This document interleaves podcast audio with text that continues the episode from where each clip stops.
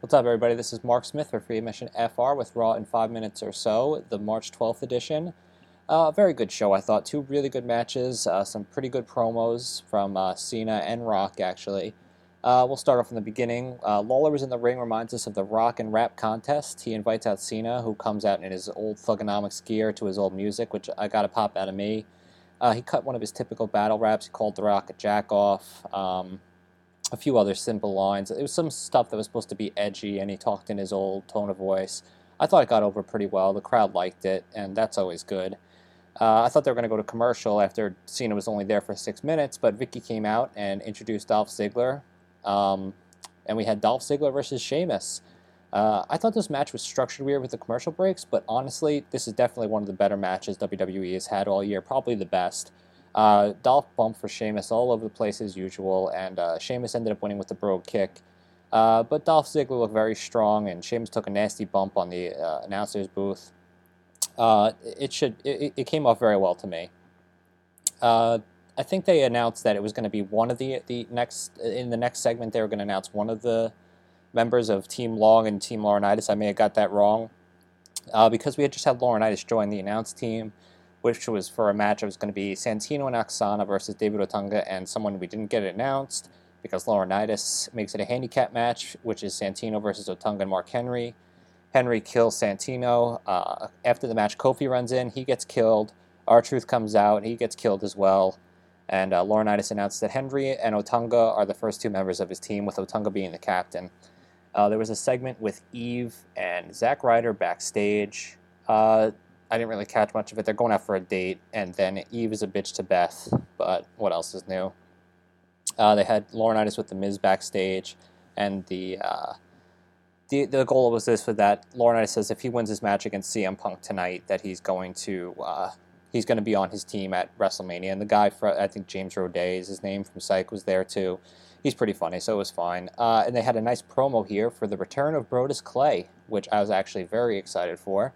Um, and happened next. He faced Jinder Mahal and he won an absolute squash. The crowd loved him.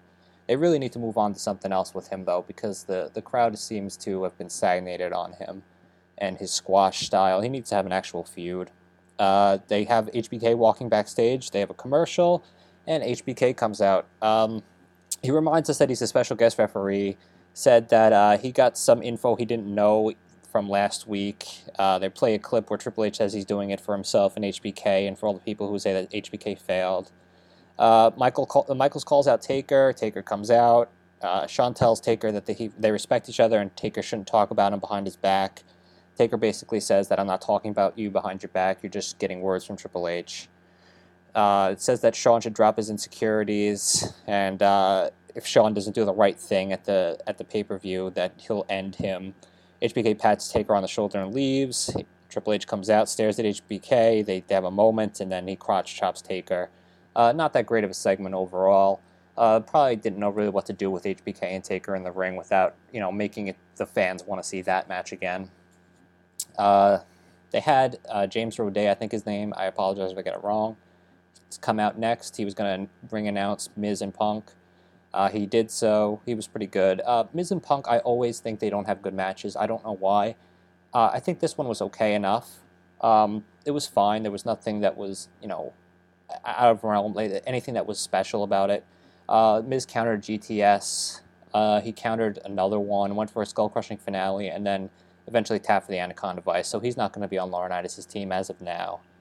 Uh, after the match, Jericho comes on the screen and he reveals that Punk is straight edge because his dad was an alcoholic. Says a bunch of stuff about how uh, Punk craves alcohol. Um, and he says he's going to make Punk drink after Mania because of he's going to take everything away from him.